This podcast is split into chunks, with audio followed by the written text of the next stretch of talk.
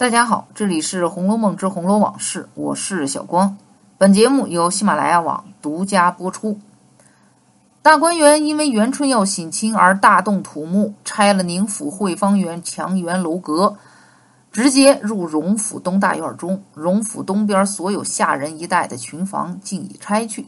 总之，该挪的、该拆的，通通整齐而有序的归入了未来的大观园新址范围之内。那么如此一来，从东边一带借着东府花园起，转至北边，一共丈量准了三里半大。等着园子建好落成之后，我们也跟着贾政啊、宝玉这人的脚步一块大略的游玩了一番，可谓是巧夺天工、别具一格、不落俗套，很是气派和壮观，极显人类的智慧。园林和房舍花卉也是巧妙的、有机的结合在一起。虽说当时整个贾府外面的架子虽未甚倒，内囊却已进上来了。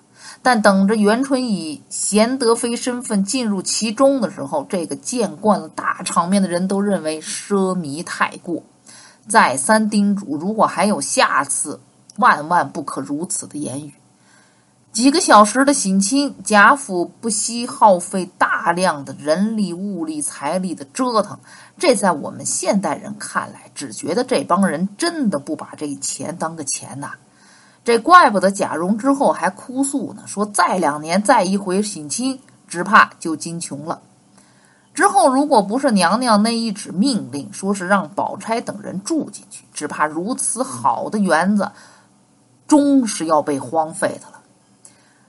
封建社会，大户人家修花园、建园林，那纯属个人享受，就是在告诉外面的人，自己的家如何的财大气粗，家运正顺，显的就是自己的社会地位。所以那一圈高高的围墙分出的不只是内外，那更是身份和等级。而且这样的园林也不是说像现在这般都会对外开放。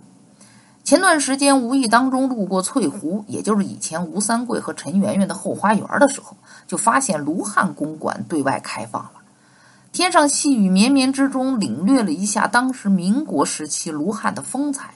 想当年昆明的和平解放，此人可谓功劳不小。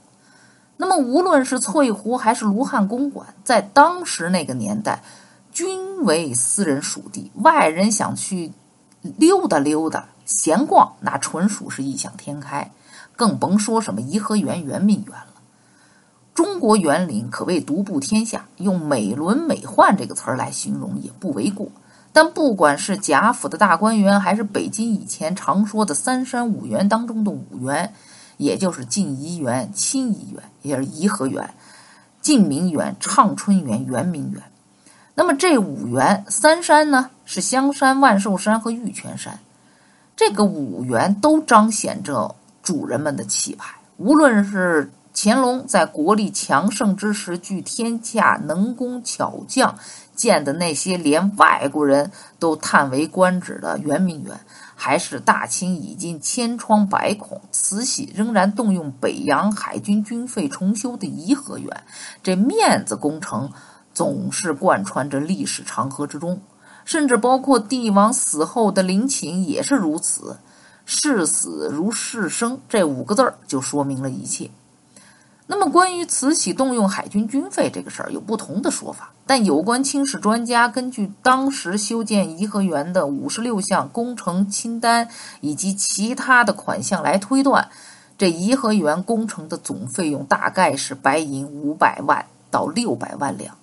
那么在当时，大概相当于三艘军舰的造价。折回来，我们继续来说贾府。这贾府为了元春修大观园，虽说不是砸锅卖铁，但已经是基本上掏空了原本不多的金钱，只为了皇家的那句话：说凡有重与别院之家，可以驻避官房之处，不妨请起内廷暖舆入其私地。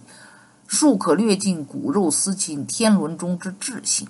那么不止贾家如此，现如今周贵人的父亲已在家里动了工，修盖省亲别院呢。又有吴贵人的父亲吴天佑家也往城外踏看地方去了。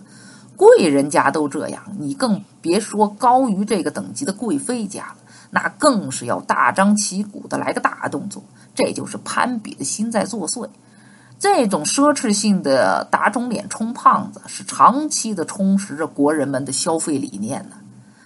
大清在光绪年间，哪怕再内忧外患，这老佛爷的生日派对一定要做了，气派就得放在那儿。老佛爷的面子，那就是大清国的面子。内里再是一团糟，家里再是一团乱，这面子上风光了，嘿，一切就都风光了。可风光之后呢？先不说这百年之后，园子可能是杂草丛生，几度易手。私处私园，私花私柳，又不得知当属谁之幸也。就看那大笔的花销之后，有几个人会考虑说未来的前景？出的多，进的少，必致后手不接。这不止说的是贾府，当时的大清国也是如此。想振奋、想改革的，只有少数几个人而已。中兴这之光，哎，太过短暂。终于无法挽救岌岌可危的贾府，大厦将倾的大清败亡就成了必然。大观园再美，抵不过抄家之灾；圆明园再美，抵不过英法联军那把火；颐和园再美，也改变不了大清水师的完败和覆灭。当家和国没了的时候，这面子早就在此之前就没了。那好，那今天的《红楼梦之红楼往事》就到这里结束。我是小光，本节目由喜马拉雅网独家播出。我们下期再见。